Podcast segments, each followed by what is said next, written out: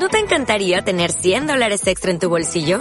Haz que un experto bilingüe de TurboTax declare tus impuestos para el 31 de marzo y obtén 100 dólares de vuelta al instante.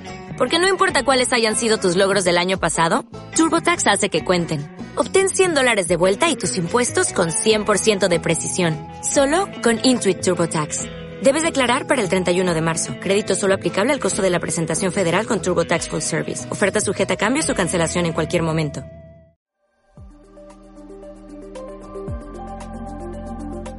¿Qué tal? Muy buenos días. Estamos hoy en el segundo día de el Congreso Fiscalística Compliance Estratégico Empresarial y me se dieron la batuta de hacer las entrevistas el día de hoy. Eh, hoy estamos en presencia de la maestra Graciela Pompa. Muchísimas gracias por acompañarnos. Excelente exposición. Y pues eh, es un tema de suma importancia el que expuso, el tema de la, de la ley antilavado, este, coloquialmente conocida. Y hay temas, hay mitos, hay situaciones que de alguna forma los empresarios, los contribuyentes desconocen. Maestra, en concreto, para ser muy puntuales, eh, ¿qué, ¿qué importancia tienen los avisos del portal y qué sucede si hay un incumplimiento y se cumple de manera espontánea? Eh, primero, agradezco la invitación, estoy muy contenta de, de estar con ustedes. ¿Qué, ¿Cuál es yo creo que el punto medular de la ley antilavado? Son la presentación de los avisos. Si bien el artículo 18 me marca diferentes obligaciones, donde el SAT puede saber, donde la propia unidad de inteligencia financiera puede saber si estoy cumpliendo o no de manera correcta, es a través de la presentación de mis avisos. ¿Por qué? Porque al presentar estos avisos o para presentarlos se hacen con tu firma electrónica avanzada, se hacen a través del portal, te piden una serie de información que debe de estar cuadrada tanto con tu situación fiscal y contable como con eh, la expedición de tus facturas. Ahora, ¿qué es un aviso? Eh, un aviso es comentarle o reportarle a la WIF las actividades comerciales que has tenido.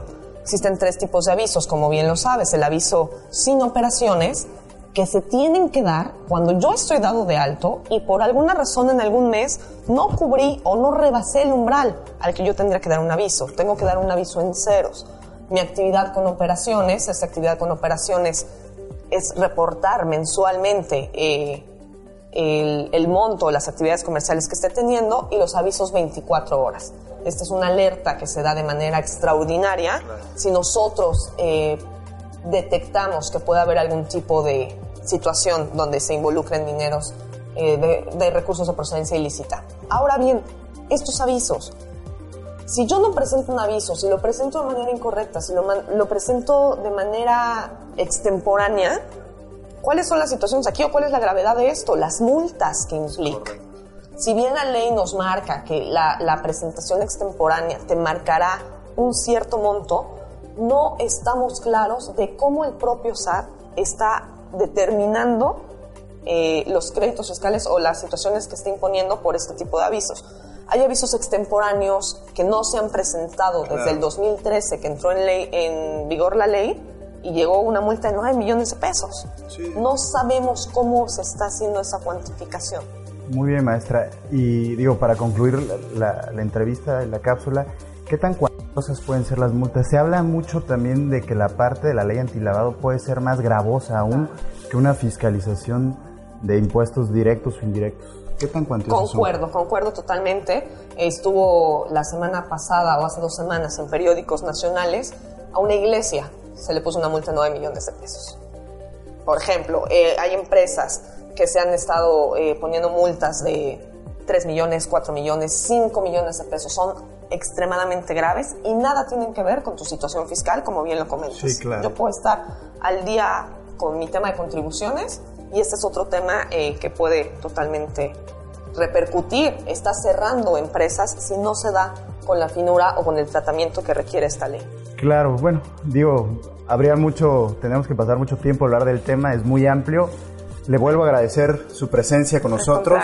Excelente exposición, excelente dominio del tema y pues bienvenida y este a Tijuana y ojalá nos pueda acompañar en otro congreso de fiscalistas. Que así sea. Eh, seguimos en la siguiente cápsula con el, el, el otro conferencista. Muchas gracias.